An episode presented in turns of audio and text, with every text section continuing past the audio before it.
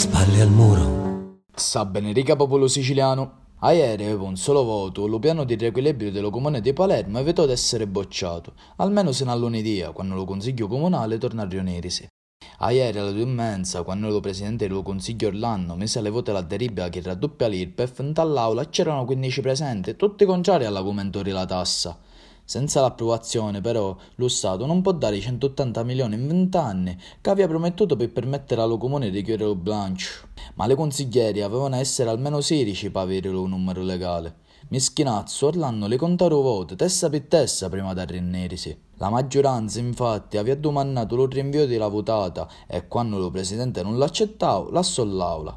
A mancare c'era pure assai gente dell'opposizione, insomma, lo comune di Palermo parevano tutti in tanticchia confusi a proposito di ciò che canna fare. Ora si torna in aula lunedì all'11. Cosa sape che futuro spetta alle palermitani?